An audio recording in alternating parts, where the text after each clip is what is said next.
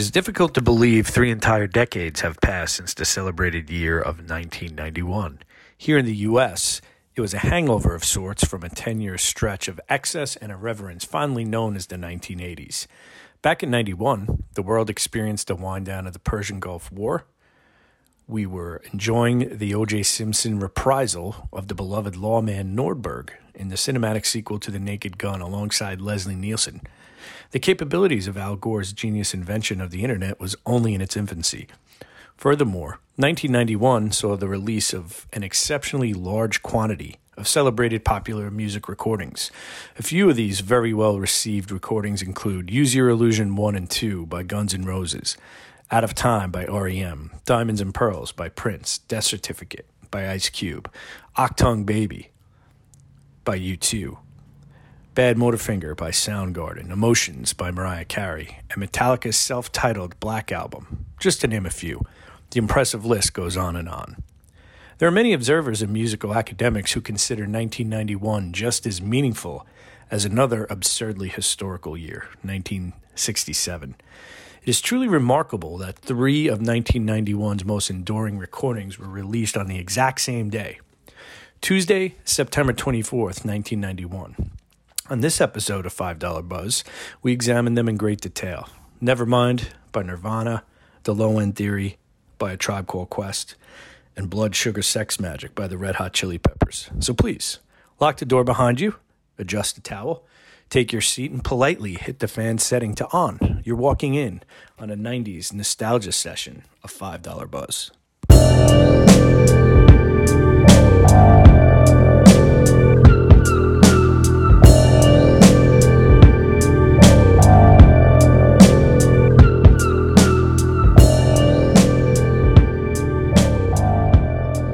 Well, hello, folks. We're back here in the uh, five dollar buzz.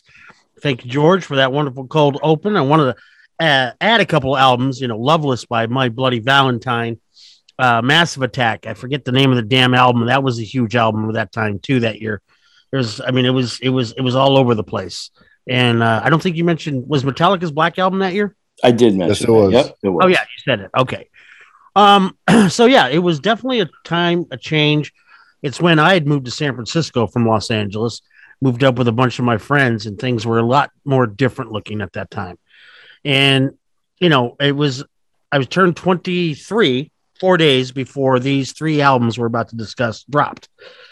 And it was, and for me in particular, and you guys are about 10 years younger than me, roughly, except for Kevin, about my age. So two of us are right around the same time, and the two of you are about 10 years younger. So but I think it equally had an impact on all four of us. Definitely, all of those albums, um, as well as all the other ones that were briefly mentioned. So we'll just get into it. The three albums that we're going to discuss tonight are Nevermind by, uh, of course, uh, Nirvana, uh, The Low End Theory by a tribe called Quest, and the last one is Blood Sugar Sex Magik by Red Hot Chili Peppers. Um, all various uh, for Nirvana and um, Tribe Called Quest. It was their second studio album to be released. Um, for Tribe Called Quest, it was on an independent label Jive. For Nirvana, it was on Geffen and uh, help, and I'll get to that in a second. And the Chili Peppers were newly minted on Warner Brothers. We'll talk about that. So it was September 24th, 1991. And away we go. We'll start with Nirvana and their album Nevermind. 1991. An album called Bleach had come out only two years prior uh, with a band that I saw open up for Sonic Youth at the Palladium Theater. And I remember when after the show, none of us knew who that band was, but afterwards we all knew who the fuck that was. And we went out to Toxic Shock Records, which was a famous record store in uh, um, the Inland Empire, the beginning of the Inland Empire, just on the outskirts of uh, the Los Angeles County. And that's went every day looking for this album Bleach that supposedly was coming out. And the only way you got that information then, of course, was a zine or a spin magazine or something like along those lines. That album came out and I played that motherfucker until the grooves wore off. I mean, the lo fi $600 album was, you know, for those of us who listened to it, it was Nirvana in all senses of the word. So, come a couple years later, I'm driving down to San Diego. I'm working at Amtrak, and um, I'm just about to move to San Francisco. Uh, and the song plays on the radio, and they said it's by Nirvana. I said, "What?" And it was, you know, smells like Teen Spirit. And lo and behold, goddamn, I was like, "What the fuck?"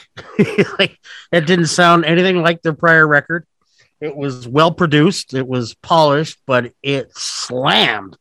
You didn't hear anything, nothing like that sounded like anything on pop radio or even on any AOR uh, radio, uh, radio labels, radio stations. And it, it was like immediately I went and bought the record and fucking played that song about 100 times before I went on to the rest of the album. So that album was produced by Butch Vig. They found him. Um, see, they found Butch uh, after looking for. They didn't want a producer that sounded like anybody else, or that was a big name producer that was going to take points and be kind of an asshole about it. So Butch was in a band at the time. Um, I forget the name of the band. It wasn't Garbage Yet, but it was a, it was another band, a really lo-fi band. Yeah, Killdozer was what it was, and they just they they went to it, got in the studio here in Van Nuys, recorded uh, almost the entire album, save for uh, Polly, which was pre-recorded at a different time or a different location up in uh, Olympia, Washington. Um, the album uh, they wanted it to sound. Uh, he was heavily influenced at the time by the likes of the Pixies. Um, Trompe Monde also came out in 1991. That was probably his single most, uh, Kurt Cobain's most uh, biggest inspiration at the time were the Pixies, REM, the Smithereens of all bands, and the Melvins, uh, another Seattle band uh, that he had grew up with, lived in a refrigerated cardboard box on Dale Crover's porch the drummer for the Melvins at one point. So they get in there, and he just wanted to make a record that was sounded like that had the mainstream fusion of the Knack and the Big Rollers with heavier bands such is Black Flag and Black Sabbath, um, which is that you know age old term of what grunge is that synthesis of sort of you know heavy metal and punk, you know, and, and infused with a certain pop element to it, and pretty much is considered a cornerstone of the grunge genre. Now, you could look at grunge and roll your eyes today, but at the time, it was simply a term that hadn't been commodified to the nth degree. It is because of this album that you all of a sudden had bands that would never have ever, ever been on a major label get gobbled up in a bidding war frenzy because this album was not intended to be a hit. Geffen had no idea it was going to be a hit. Smells Like Teen Spirit was not intended to be. It was supposed to be the rollover song, and Come As You Are was supposed to be the one that brought everybody in. They did not and weren't prepared and had no marketing element behind the release of Smells Like Teen Spirit when that came out four days prior to when the album dropped. They had no clue that it was going to literally bomb the system. You got to remember, this album came from a band who was living, you know, out of a, like I said, in cardboard boxes and the next thing you know, at the height of um, Nevermind selling power, was selling 300,000 albums a week for about six months. That is like an astronomically huge amount of records sold. I think only, you know, uh, at that time, uh, there was a lot of records. It wasn't their debut album, the biggest debut album. Of course, George could talk about that, which is Guns N' Roses. Uh, so you know they they did this album and all these songs are based upon his relationship with bikini kill drummer Tobi Vail Tobi Vail and him you know the fact the song smells like teen spirit was written on the wall kurt smells like teen spirit and they were referring to the deodorant for women and he thought it meant a rebel yell for the teen generation and it's angst ridden so there is you know a certain naivete in and um, sincerity in Kurt, Kurt Cobain, even though he's not nearly as intelligent. He's an artist. He's not a genius. Let's just put it that way. There's difference, right? He's a genius artist, not a genius intellect, shall we say. Those two things don't always have to meet. Um, he was never an accomplished guitar player, but when he played the guitar, he made it fit the song and uh, was very emotionally driven, like a lot of uh, blues players. Anybody want to step in? I can just keep going. I have a question. Go ahead. Do you think that when they recorded um, that album and that song, because I I'm not 100 percent sure, but I, as I understand it, it was a fairly short process. It didn't they not they banged that album out pretty quickly. He wouldn't do more than three cut. He he would never do more than three takes as a singer. Not more. Oh, there's I only didn't- one. didn't know that. There's only one song. He had to be convinced that John Lennon would do over overdubs with his vocals to get a fourth take on two of the songs.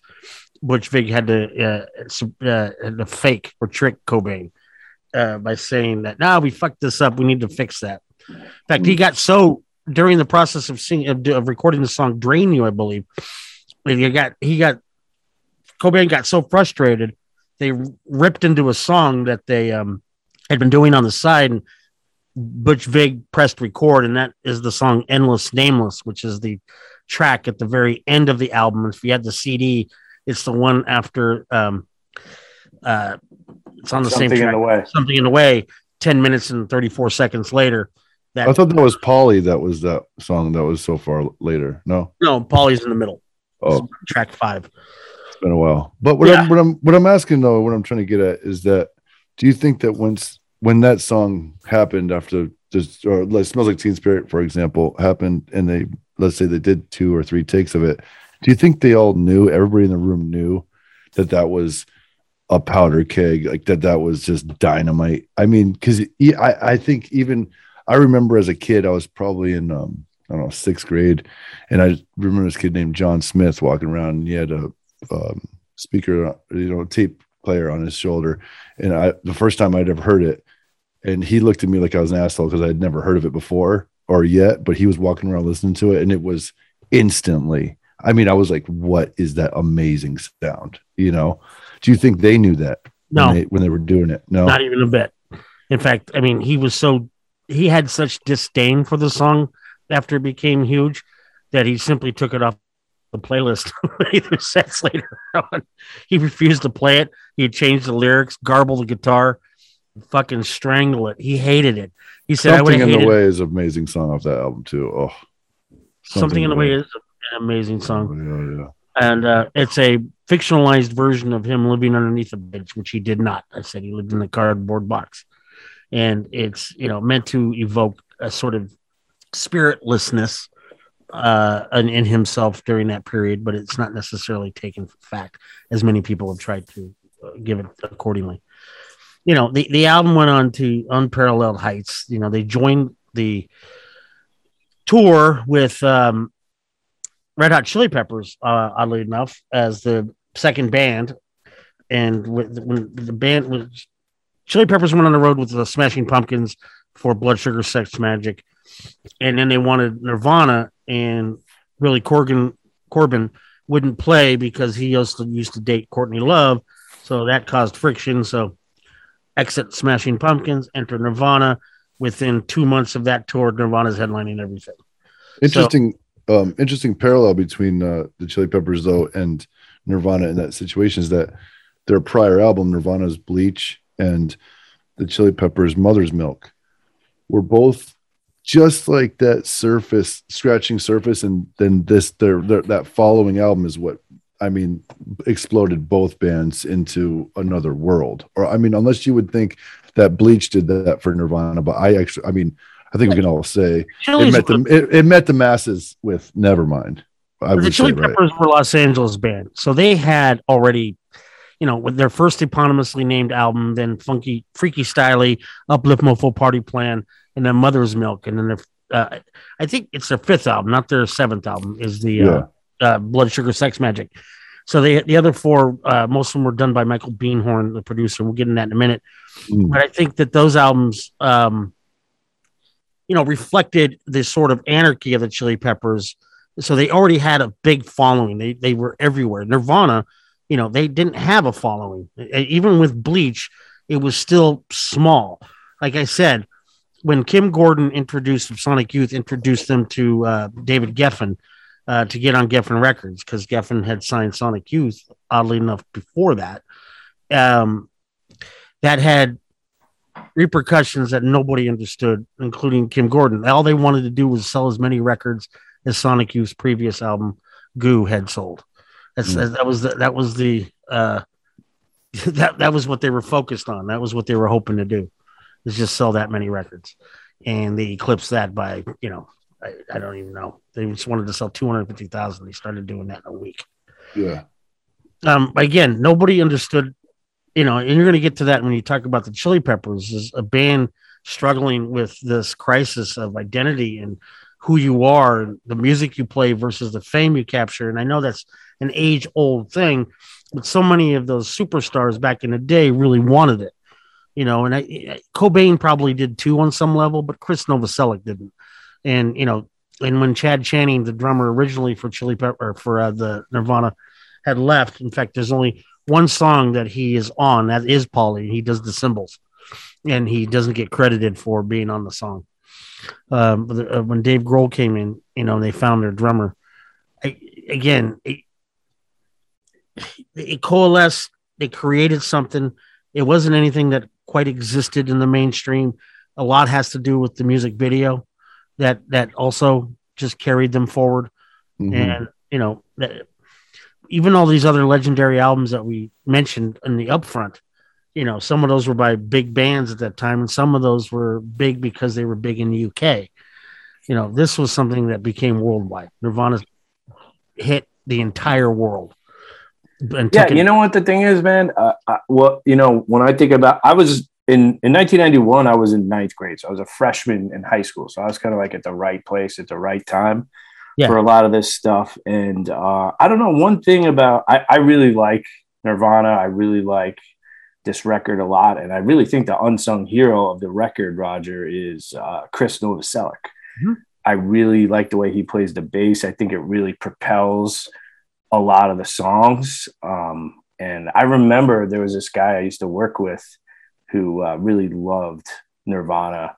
And I remember I was with him the day when Kurt Cobain died. So I was just around. This guy was a huge fan. And like, what's the, what do you really like about these guys? Like, what's so cool? Because it took me a little while to get into Nirvana.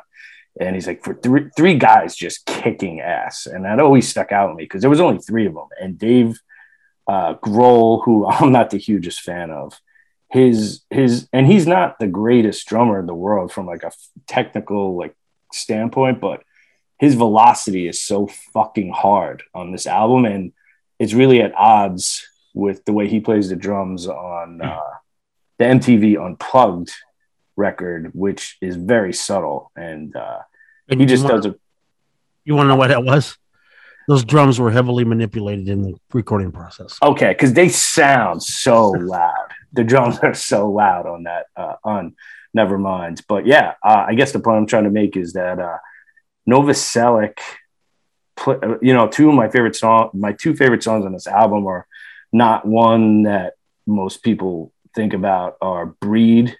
When when I listened to this record the other day, I was like, this song is so fucking good. Breed. There's just so much energy, and a lot of that is Novoselic.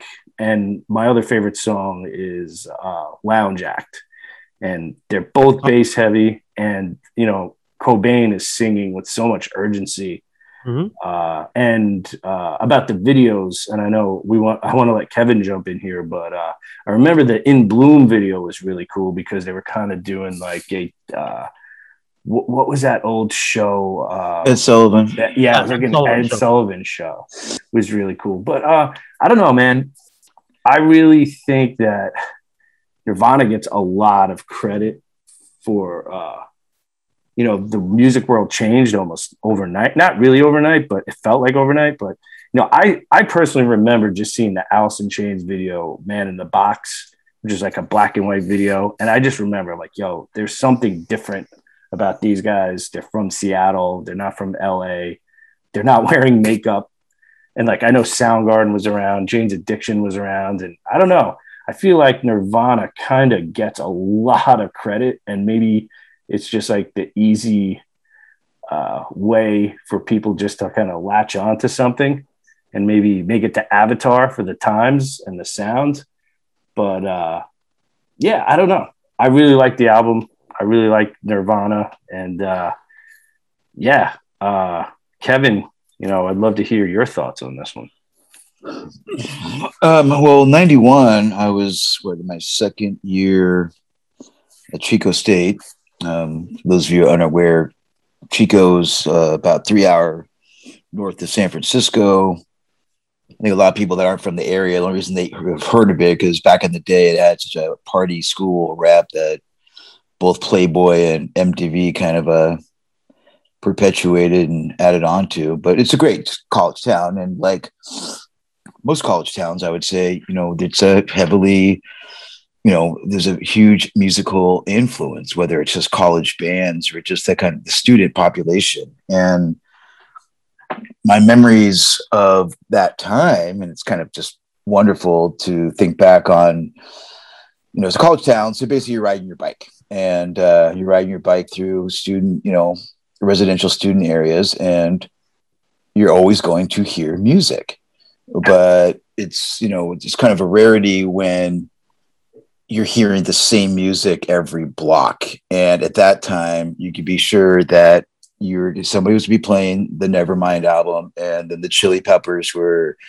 you know huge huge huge student rotation back then. And uh I, I can't remember who said it, but somebody was talking about uh, Exile on Main Street when the Stones put that out, and there's parts of New York City that people were saying out, no matter where you went in the city of New York, that's the album that people were playing that you heard, and that's kind of how I felt back then in in, co- in college at Chico was just hearing those albums to the almost to the point where I kind of kind of turned off, I think, a little on Nirvana just because it was getting played by so many kids so often, and you're kind of uh, a hit, hit your enough already mode, and I also at that point that's when you know kind of introduced to, to Soundgarden, and Soundgarden was uh, right up my alley, and that's what I was kind of more leaning towards. But just that time, the music. I mean, I feel like every every week or so, it seemed like there was a new band that you're kind of, you know, being exposed to. And I remember when you said the man in the box, Alice in Chains. I remember very clearly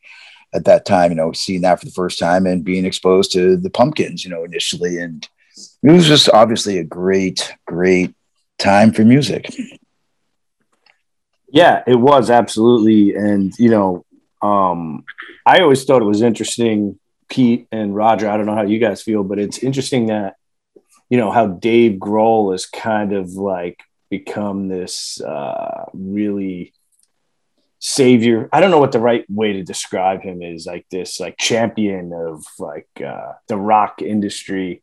And Chris Novoselic is basically, I couldn't even tell you what that guy is up to these days. And he doesn't really, he's kind of really stepped away. It's kind of interesting how these two guys' paths have uh, diverged. And, Which makes perfect sense if you knew yeah. both, if you knew, knew who both of them were. You know, uh, Chris Novoselic was just a, you know, he said like he was a punk rock hippie, you know, and just that's how I define myself sometimes.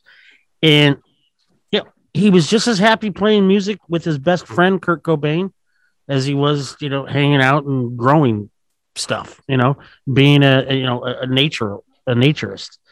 Um, he uh, on the on the conversely, you know, Dave Grohl was a lot more opportunist and ambitious and bled that into a band that has uh, had more records than Nirvana, still hasn't sold as many records as Nirvana collectively, even. But does uh, he ever do any Nirvana songs? Yeah, is that what he plays? Yeah, yeah, of course he does. Yeah, yeah, the ones that he's able to. you know, but the um the thing is, there is that you know, Grohl. It's a touchy thing. Grohl is the nicest guy you'll ever meet, but he also like there's something about him I can't put my finger on because I don't know him well enough beyond those the few times I've met him that I can't you know that I haven't been able to. You know, I just know people that work with him. Other people say he's just the nicest guy in show business. That's you know, it's like something's lurking underneath there. His music uh, is not nearly as, and he would be the first one to tell you. Yeah, I think I his heart. I think his. I don't write music as good as Kurt Cobain did.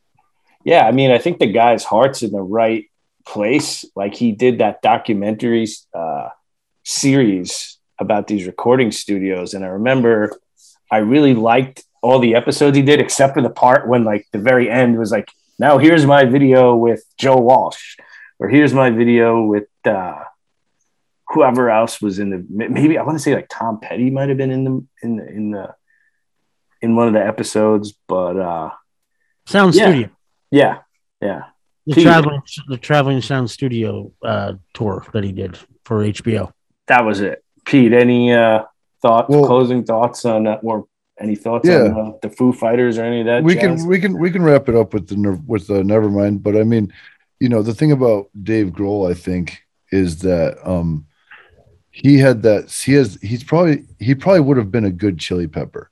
Those guys all have great work ethics. They kept on cranking out albums. They kept on doing the thing by the studio. They kept on making money, and they were good. You know, after Blood Sugar Sex Magik, I know we're not there yet, but I don't really care for much of the Chili Peppers, to be honest with you. But We're all going to go there, I think. but I mean, I think Dave Grohl, as a member of Nirvana, probably had the work ethic of Anthony Kiedis and Flea.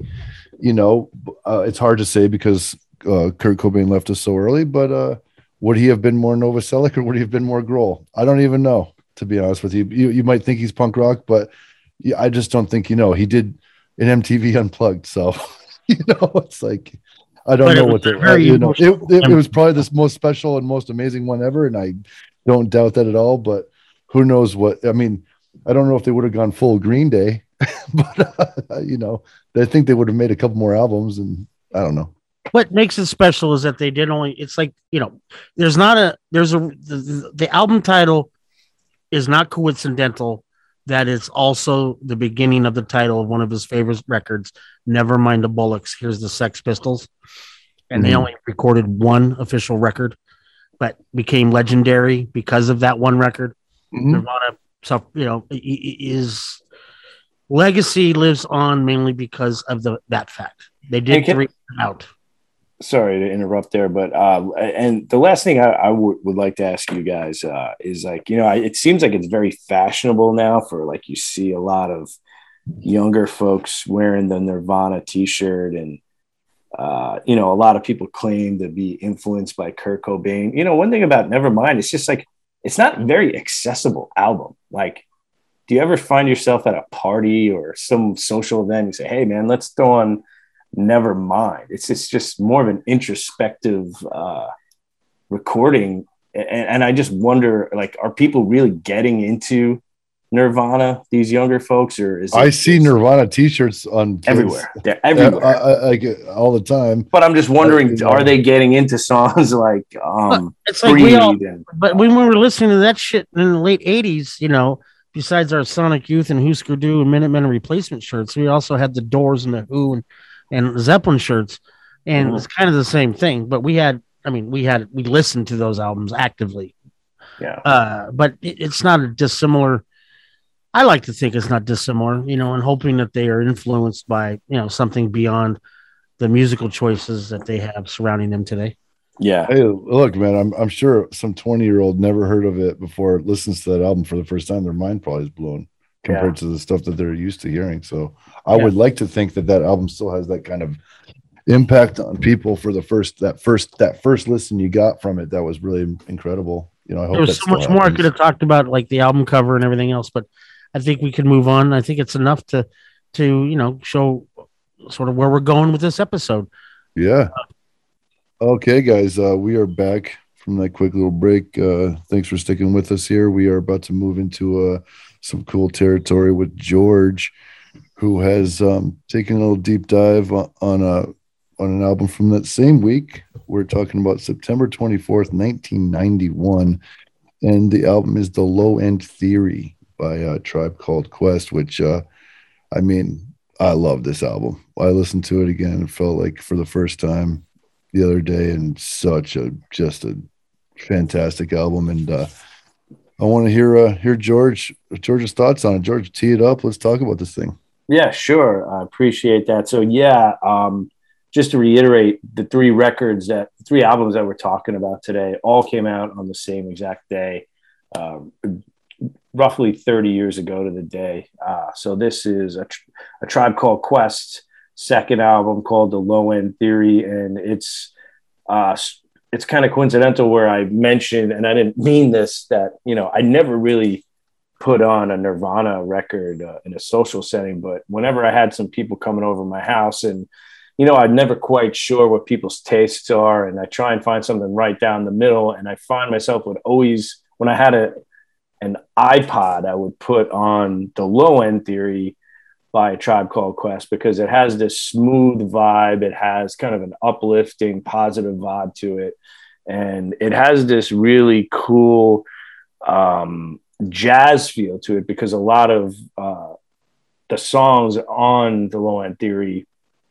were either sampling some old jazz records or they had uh, live bass playing by a famous jazz musician who was a bass player named uh, Ron Carter, and hence the name The Low End Theory. A lot of the songs were emphasized uh, for the heavy bass sounds to it. And uh, as I mentioned previously, you know, 1991, I was a freshman in high school, so I would left junior high the cozy confines of uh, junior high into uh, high school, and you know, almost immediately, right away, you could sense that the atmosphere was different, and not only was um, to you know Roger's eloquent points about Nirvana, how the rock scene was changing, the hip hop scene was changing. You know, I remember, and you guys probably do in the late '80s watching MTV. You know, rap was sort of like a novelty, fun,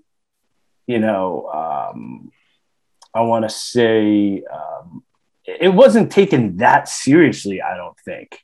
But, you know, obviously there were some serious rap groups out there like uh, KRS-One and Public Enemy and, you know, probably NWA.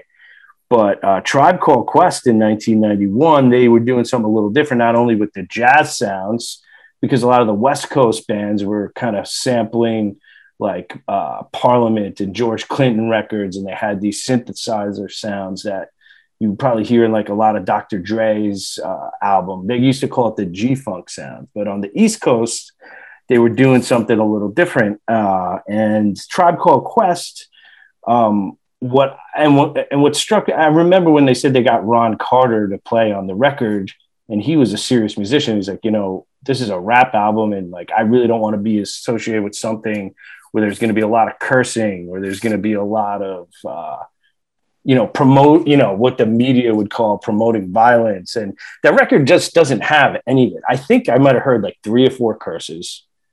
Uh, and there was no talk about violence and there was no there was none of all the um, stereotypes you you might have heard back in those days where you know, rap is a bad thing for kids to be listening to, mm-hmm. or we're going to sticker these albums.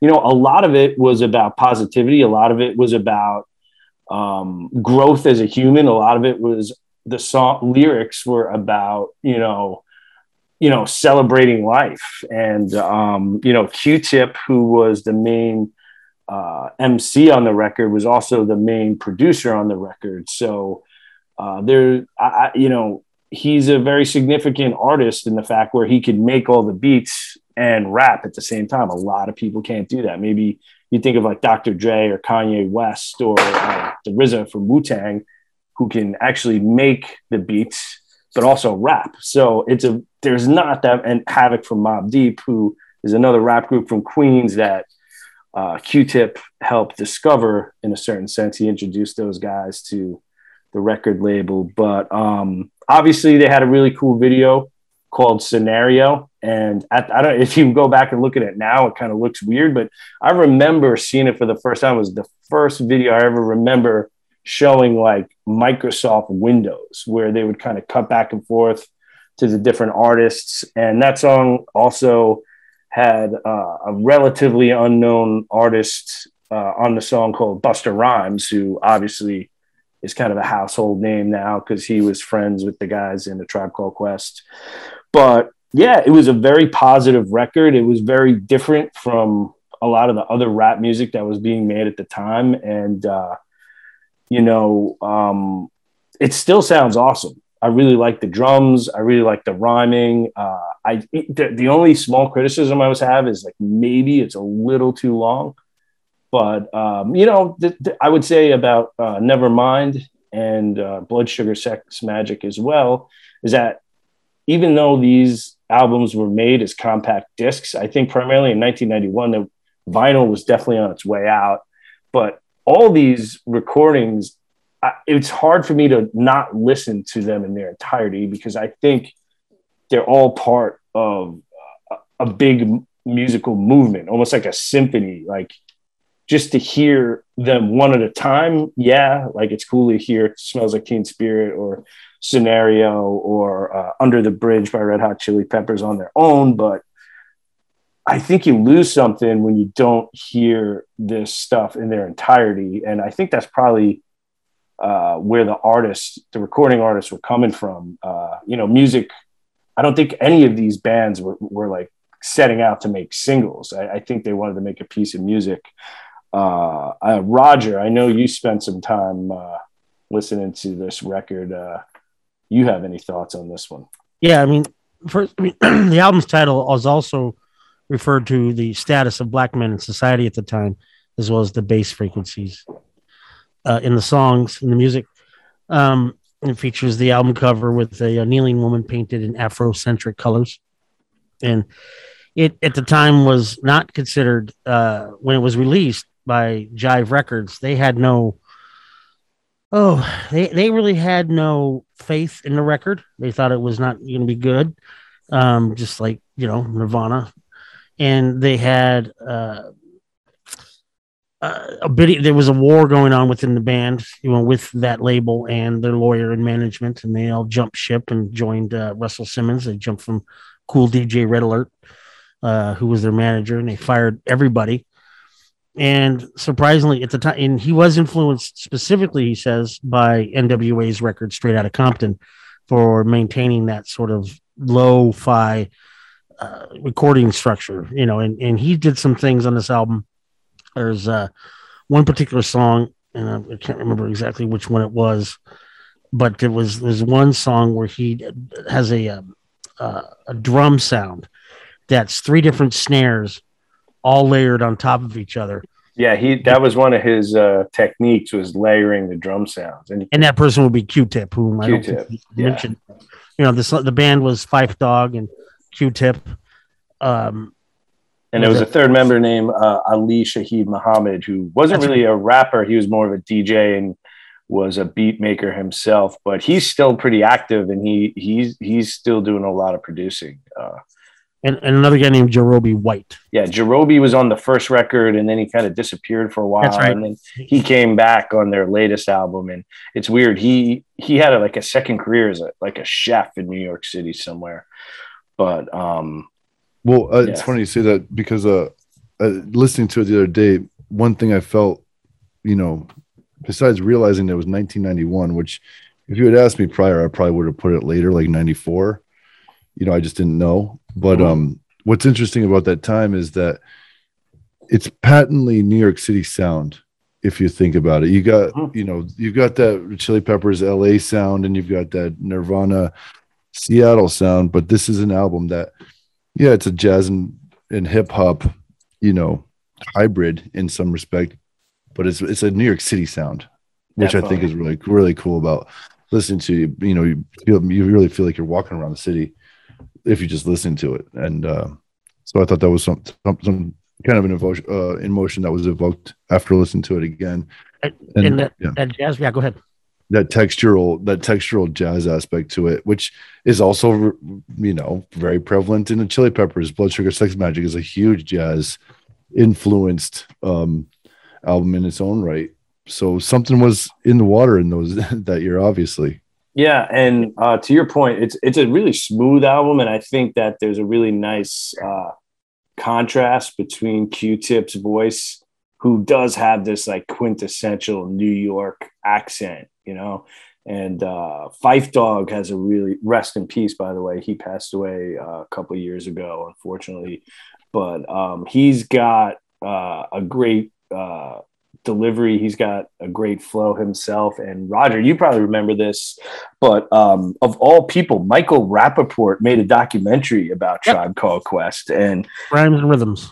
Before, like Michael Rapaport is, you know, he's kind of had like a third life now as like an internet Instagram celebrity. But I thought that movie was pretty well done. Yeah, my it, opinion. it, play, it played Sundance. It was a big hit. yeah, you know, and, and just think about you know how influential the album was. Just like my Bloody Valentine's "Loveless" made everybody start to sort of play this guitar through uh, almost like a gigantic pedal, which was a synthesizer. You know, this album, you know, a lot of bands started utilizing that technique, particularly in England. That this band, you know, this jazz rap, or you know, as they call it, influenced uh, another equally great band from Brooklyn a year later, which was Diggable Planets. I mean, I don't, I, for some reason, I don't think you get one without the other. You know, uh, particularly Diggable Planets without without this album breaking like it did. And again, this album was a small, slow seller that ended up becoming, you know, um, certified platinum. You know, by 1995. yeah. George, what's what's uh what's Wu Tang Clan doing in 1991? I don't think I think that RZA and uh, his cousin GZA, Genius, they I think they were standalone artists at the time, and they had some uh, records out that like I didn't even know about. I didn't really hear about Wu Tang till like uh, two or three years later, and they kind of just like So it's fair. It, it's fair to say that a tribe called Quest may have Yeah. even trailblazed for that sound, that that epic New York sound that Wu Tang owns. I mean, we think we can Yeah. all agree forever in in time. I mean, yeah. I mean, I, I always feel Wu Tang's just a whole nother animal, personally. it kind of is. Yeah, it kind of is. Hard- well, they, you know what? Those guys like RZA and um, Q-Tip. punk rock hip hop. those guys were, you know, geniuses in the fact that like there was no internet in those days. There was no Shazam. Like these guys are sampling and looping records. Like this was never done before. Like these guys Mhm. essentially created a new recording technique. Like Q-Tip would hear a well, it had, song. it had been, I mean, like, sampling been around since 1982, 83, when that really started to hit. And it was in the late 80s. I mean, Public Enemy been doing it way before that. yeah, they were.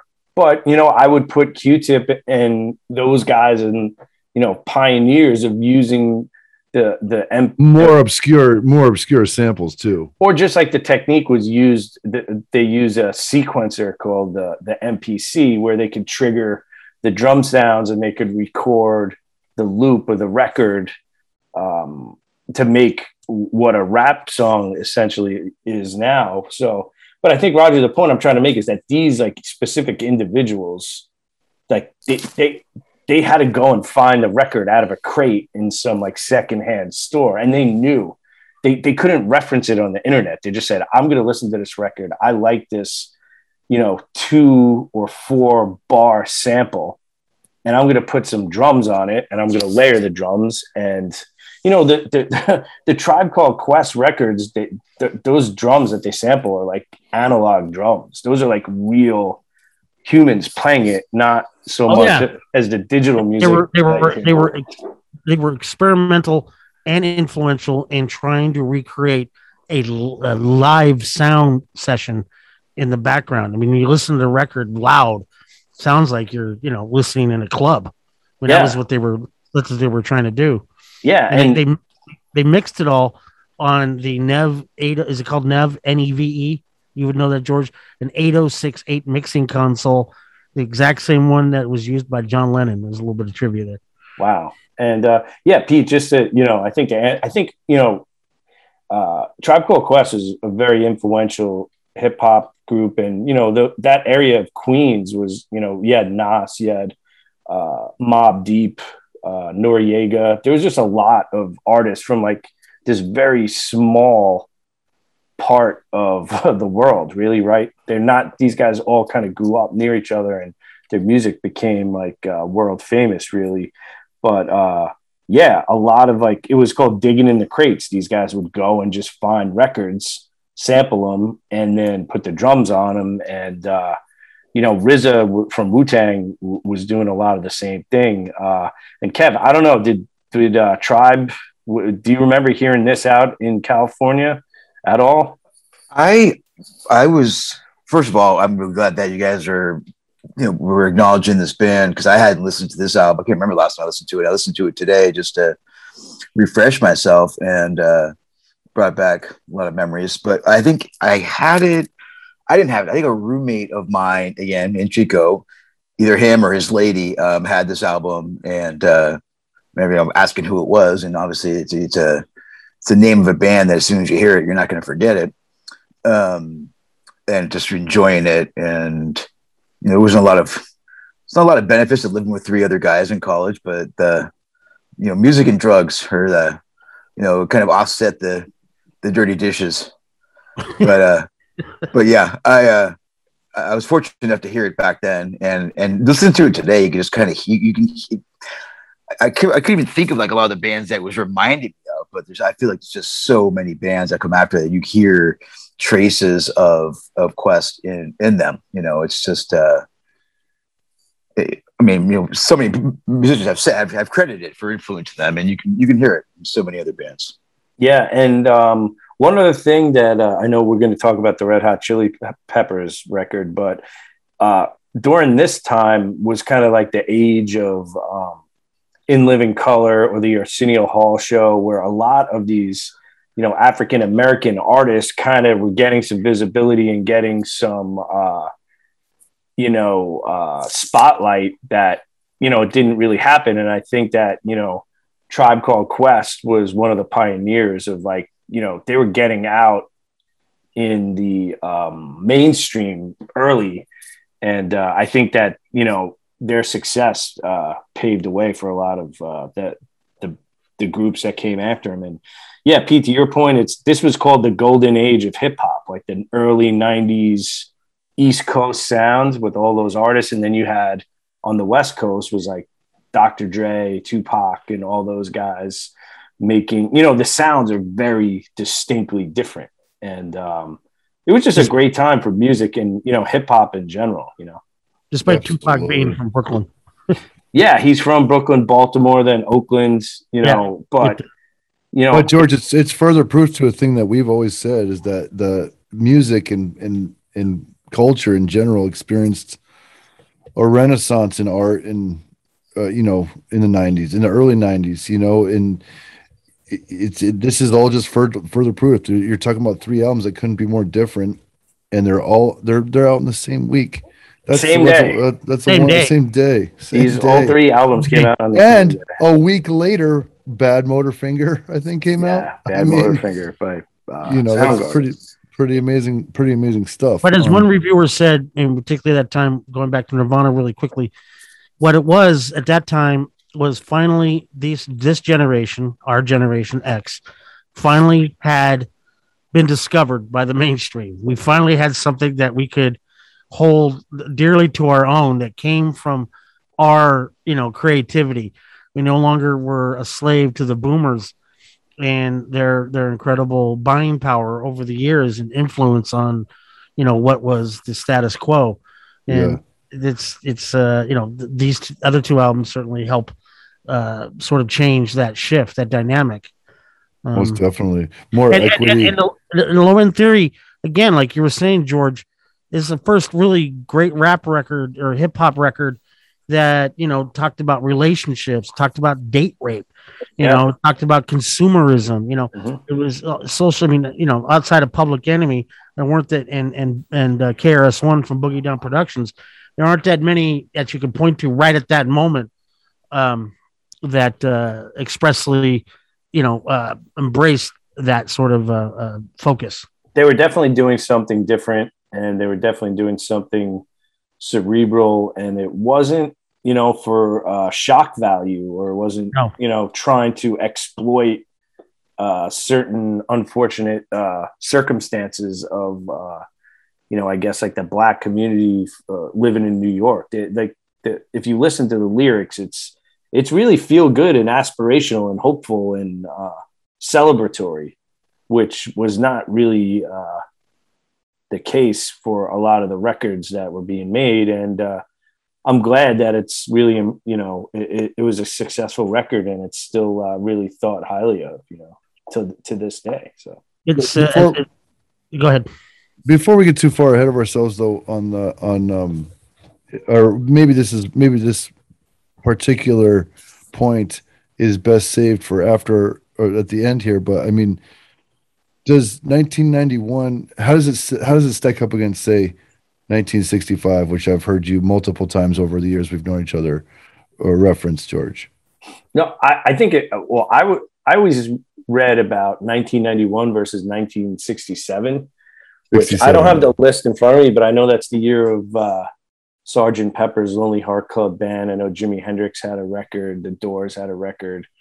Uh, I don't know, man. I think we could do an, an episode of. Uh, Do we discussing the as, merits do- of both. but do we as Generation Xers own that that re, that that uh, rev, musical revolution of the same potency as the as the 60s? I mean, can people go back and say the early 90s were like that that they had that same offering to culture, same di- same paradigm shift in what people how people consumed music and what they consumed and what they liked. You follow me? Yeah. Hey, you got to remember 1967, I experienced Jimi Hendrix, Sgt. Pepper, Beatles, Velvet Underground, uh, Love, The Pipers at the Gates of Dawn, um, Disraeli Gears by Cream, Axis Bold as Love, also Jimi Hendrix the same year, Surrealistic Pillow. And that changed consumerism in the way that we looked at the mall buyers. Um, they weren't mall buyers then, but in That's 19- quite a that's quite a roster. That it's a tough just- ride, dude. It, that's, a, that's a tough roster. To, but dude, so is you know Pearl Jam 10, Bad everything everything you said in the cold yeah. everything you said in the cold open. Uh, it's it's it's really tough but um um yeah i think it's just as significant just as meaningful i mean a lot you know with the, the grunge uh, or, or alternative. And i remember uh chris novoselic said they, they asked him about grunge. He's like dude isn't that something on your shower curtain? He's like what does that even mean?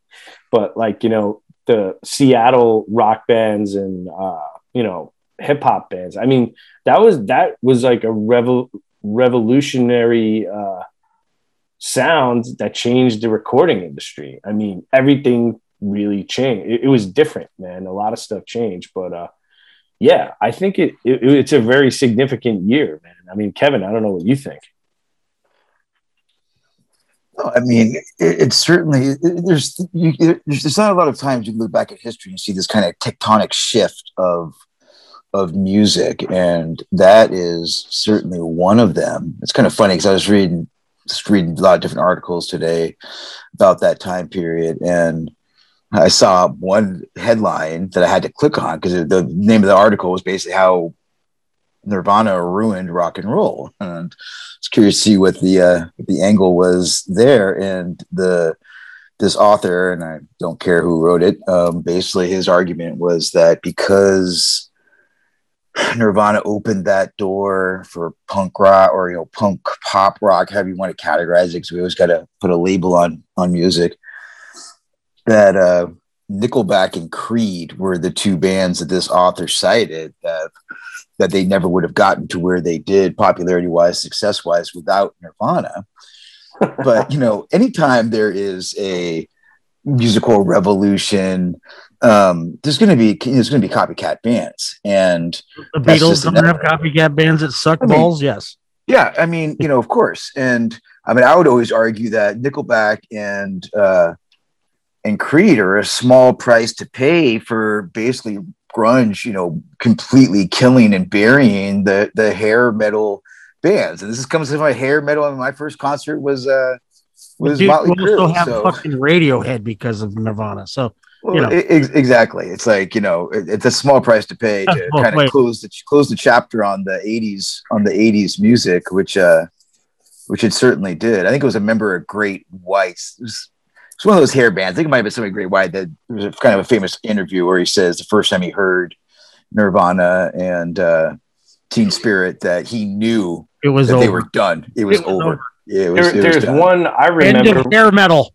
There was uh, the singer from uh, Warrant. His name was Jani Lane, and he's like, we were like the face of the the, the record label. We were we were out there killing it. We were doing this cherry pie song, and he goes, I remember coming back to New York to the headquarters uh, to talk about the next project, and as I walk in the the lobby, and there's this wall sized poster of Alice in Chains, dirt on the wall, and he's like, right then and there, he's like, this is over for us He's like, I just I'm like this is over, and it was just like that, vaporized. And, and you know what, George?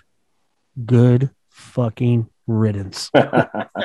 well, uh, with with with that being said, Pete, uh, would you like to uh, round out the conversation with the third album from September twenty fourth, nineteen ninety one?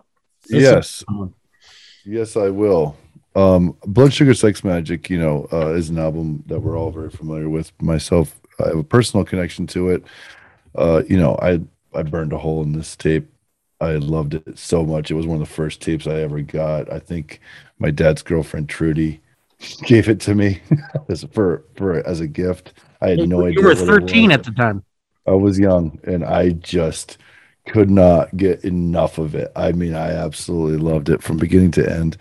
And as it as it goes on, there this is an album that stands the test of time. I put it in the same division as like Check Your Head by the Beastie Boys, for example, just timeless. It's an album that you can absolutely listen to from beginning to end. It offers up jazz, it offers up hip hop energy if you for for lack of a better way to, to describe it you know flea is an incredible musician they even have you know tr- their own tributes to louis armstrong and you know and various tr- uh, you know horn uh action on that album Robert and, Johnson uh, with uh, robert johnson yeah they, they did a, Oh, they did a robert johnson cover long before i ever knew who robert johnson was um and uh, you know, it obviously bears mentioning it's produced by Rick Rubin. I think the first time he he worked with them, and you know that I think uh, getting a little guidance and a little production out of uh, out of him ch- changed that band's world. They went from being, as Roger mentioned earlier, a Los Angeles local band to maybe one of the biggest. I mean, they're they're they're like you too big. I would think. Is that a fair statement? I mean, every time I say that or think that, it makes me weirded out because yeah, small funk yeah, band in Los Angeles that nobody took that seriously. The shows were a lot of fun, and but you thought of them as just being, you know, a bunch of goofballs making a racket, you know, and Yeah. they, they weren't serious as punk, and they weren't. no, but I mean, like, but they're but they they also represented some some kind of freedom that I think a lot of people latched onto, rather than in in some respect it was it was uh, Anthony Kiedis made it allowed made it it okay for you know a, a, high, a middle school kid to freak out a little bit. You know, I mean that it was a the album had incredible mass appeal, but it's it's also incredible, incredibly put together, and even even the the album art and this Chili Peppers symbol, the asterisk, that was it's it's so perfectly Gen X.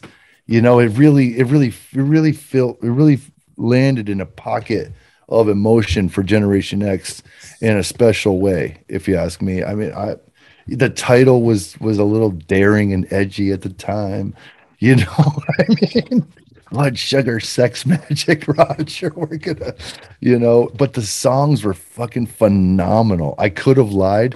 I can listen to that song over and over and It's over so again fucking good. and and, and did yeah and I did. You know, uh, even even the the title track, "Blood Sugar Sex Magik," is Oh. is amazing. M- might be my Psycho favorite. Sexy, Sir Psycho Sexy is just. I mean, I would listen to that thing and just sing it back word for word as loud as I could. You know, Kiedis at his darkest as, as a sexual pervert, and that was well, no, that was it's. I was just reading it. That he intended that to be. That was him extrapolating all of his darkest carnal, like womanizing element that he was going through in his head, and he felt like he was that's breaking the girls about too. yeah, Him going through women like fucking, you know, that like song is an- is an unbelievable fucking song. so One thing that I really noticed about um, Blood Sugar Sex Magik is just the way they sequence the songs, where they would be doing like something really funky and like extended, like instrumentals, and then they would go into like Breaking the Girl, which has like that doesn't sound like anything else on the album. And just and then they would go back into I'm looking at the track listing, Funky Monks. So like you'd have like Frusciante and Flea just like slamming it out. And the drums are awesome too, by the way. Uh, Chad Smith, who's a really awesome drummer. It also it you also got to mention that I mean, uh, I read that Kiedis had just become sober because of the death of Hillel Mhm. Slavic. He was freaked out and he wrote "Under the Bridge," which obviously we've we, we've heard that song once or twice. Yeah. And uh, but you know, if you think about it, that song was so personal to him. I mean, I also read that he couldn't even perform it for a lot of years. I think I read know, that. I think, I think I read back at some point that Rubin, Rick Rubin, actually saw Yeah. the lyrics written down and asked him about it. And, and Kiedis like said it, that he didn't consider it a song or he didn't really consider it lyrics. Um, I don't know. What he was just He said this is not a the poem in his mind or whatever. And Rubin was the one that had to convince him to actually try to to record it, put it to music, which is interesting. yeah, he said that this is not for the Red Hot Chili Peppers.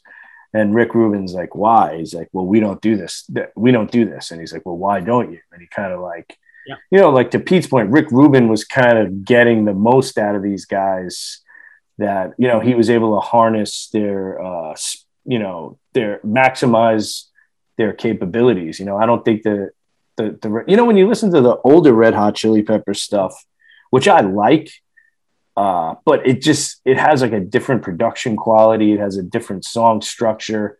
Like they were really doing something uh, different. And on this record, uh, they're doing they, you know they're heading in another direction. But um, um, go ahead, Roger. I mean, it was said at the time in the early records, which I prefer, even though they're of lesser quality and they are. The thing was, they never could quite capture their live experience on a record. Live, I mean, that band was fearless, completely deranged. You know, they of course would come out with socks on their dicks and uh, socks on their cocks, as they'd call it, or just Flea would be just completely fucking naked. Um, they would, you know, they they were anarchy. They would open up for every band under the planet. I saw them a million times opening up or or headlining with a bunch of you know from Minutemen to uh, Fire Hose and Meat Puppets and whoever came through town. You know, they became like Jane's Addiction was for a while, like the house band that you saw them. And so we, we you know, me and my friends, you know, we we loved uh, Freaky Styley and Uplift Mofo Party Plan, even though they're juvenile, um, not very introspective. And you know the party boys filled with heroin. You know that was that was that was their thing. Although we were all into cocaine at the time, heroin comes later. But the um, thing was, um, you know, they they had this certain. I mean, Hillel, you know, it's no doubt Frusciante is their best guitar player technically. There's no doubt. I mean, no, nobody would argue that. But Hillel, in his sort of spiritedness and his love for funk, and his love, you know, uh, for jazz and funk, was able to kind of elicit a just just bouncier, energetic sound that I was really into. And then, you know, Mother's Milk starts with the with the metal with Frusciante coming up. Mother's Milk, the album becomes more of a metal-ish record, right? That was like their run from punk to sort of this metal sound and introducing the first ballad that they would ever sing. You know, uh, and then boom, the next album they introduced like fucking four or five ballads to then they became a ballad band somewhere down the road, in my opinion, as they become more and more famous. You know, regular like that shit. I don't When know. you mentioned Hillel, when Hillel uh, died, they also lost their original drummer, who was a guy called Jack Irons. And the interesting thing about Jack Irons What a career. was he was not only was he the original drummer for the Red Hot Chili Peppers, he also met this guy uh, who was pumping gas somewhere. I don't know if it was San Diego or LA, and his name was Eddie Eddie Vedder? Vedder. And Eddie Vedder had a tape of his vocals, and Jack Irons gave it to his friends who were in a band that was looking for a singer, and uh, that actually became Pearl Jam. So he helped connect those guys, the band with the singer, but also Jack Irons actually wound up playing with uh, Pearl Jam for a couple of years because uh, Pearl Jam had a issue maintaining drummers for uh, various reasons. So that's a interesting. Uh, you know, Jack Irons uh, occupies a pretty interesting piece of rock and roll history, late '80s, early '90s. I got Roger, Roger, not to be confused with Jeremy Irons. No, not the the actor, the British actor, I believe. Is he yes. British? yes. I think they're certainly not the same uh, family. Uh, yeah, Jack Irons and Cliff Martinez was uh, uh, the drummer on the original album, the first Red Hot Chili Peppers album. And Cliff Martinez went on to be a film composer. He did the music for the movie um, Sex, Lies, and Videotape. So it, was quite a weird, and he did Spring Breakers and Contagion and Traffic and Solaris for him. And he did the movie Drive, you know, with Nicholas Winding Refn. So the Chili Peppers, you know, uh, he played with Captain Beefheart too. The Chili Peppers gone through a few drummers that went on to become famous for other things as well before they landed on the guy who'd become their permanent and probably Who- most famous. But who drummed on Blood Sugar? Sex- Was, was that uh, It was Chad? Chad. Yeah, Chad, Chad. Chad was, was- So Chad's been there since then, really, right? I think he was on Mother's Milk too. Yeah, I think him and Oh, Frusciante Chad. came okay. together on Mother's Milk, and he also plays with Sammy Hagar's band. Kevin, I know that you're a big fan of Sammy's uh, latter day work. Yeah, no, and him and his tequila just really top notch. Kevin, you saw um, the Red Hot Chili Peppers play overseas, didn't you? It was a pretty good show, right? I've seen them. I've seen them three times. Um, first time, I believe, was up in Seattle. No, the first time actually was in uh, was in Madrid. It was my first time in Europe, so I was about 23 years old. This is 1994, and I've just gotten to uh, Madrid for the end of my trip because I was thinking about possibly staying and living there at that time. And my first day in town, I uh, see a, a poster for the Chili Pepper concert in like five days or something, and and and I immediately got go to a tourist office, try to figure out where I can get a ticket. They direct me to a record store. I had my long hair going at that time, and I walk in, walk up to the counter, and this young Spaniard looks at me and says, "Red Hot Chili Peppers," and I was like, "Yes, dude, tell me you have a ticket." I have ticket. I was like, "Fuck yeah!" So I go to the show by myself. Old bullfighting arena, so it's the concrete, you know, seat steps, and uh God damn, who is the horrible freaking band that opened? Uh, it'll come to me. I, I- have to think of it because like, it made no sense that this band was opening for them. Anyway, I always say that if, if, if you're pressed on like that, no, I wish. Um, no, no, I, I, there's, one horrible song that's eluded me. Whatever. Um, I, I just sat by myself up in the stand. I had little. I just got from Copenhagen there. I had a little bit of weed left, so I saved it for like five days. Fashioned a freaking you know toilet paper roll aluminum foil pipe for myself and uh, smoked like right during the intermission. And I just made my way through the crowd. I was about five deep, thinking I'd be the one of the few that would understand Kiedis and you know talking to the talking in English. And these fuckers, of course, I, I doubt I don't know if they're fluent in Spanish, but they're fluent enough that every time they addressed the crowd, they were speaking Spanish. So I was actually the From, one they're asking. from LA. yeah, well, there's a lot of people from LA that don't necessarily speak Spanish. Um, but I had the Spaniards translate for me. Like, what, what, what did they say? They said they played the song for the Bulls. But the most amazing thing was I've never experienced anywhere, and it only it only would have happened in Europe because they played the show, they break, they do their encore. The encore is over. The concert is over. The lights are on the roadies are breaking down the stage. I mean, and this never happens in the States. In the States, when those lights come on, people are, you know, I don't care how much they're crying, they want more. Those lights come on, people are done and they know it's over. And these Spaniards were not budging. And there had to have been at least, you know, I don't know, 40, 50,000 people in this bullfighting arena. And I'm up front and I, and I got a freaking, I I just want to get out because I got to pee so fucking bad. I've been holding it for this whole goddamn concert. And I'm and I'm thinking to myself, people, this concert is over. This is actually a one hot minute tour, so it was with uh, Navarro as freaking their guitarist, who's obviously probably everybody's least favorite album, but it was that tour. And uh, these Spaniards are just not relenting. They are just cheering, screaming.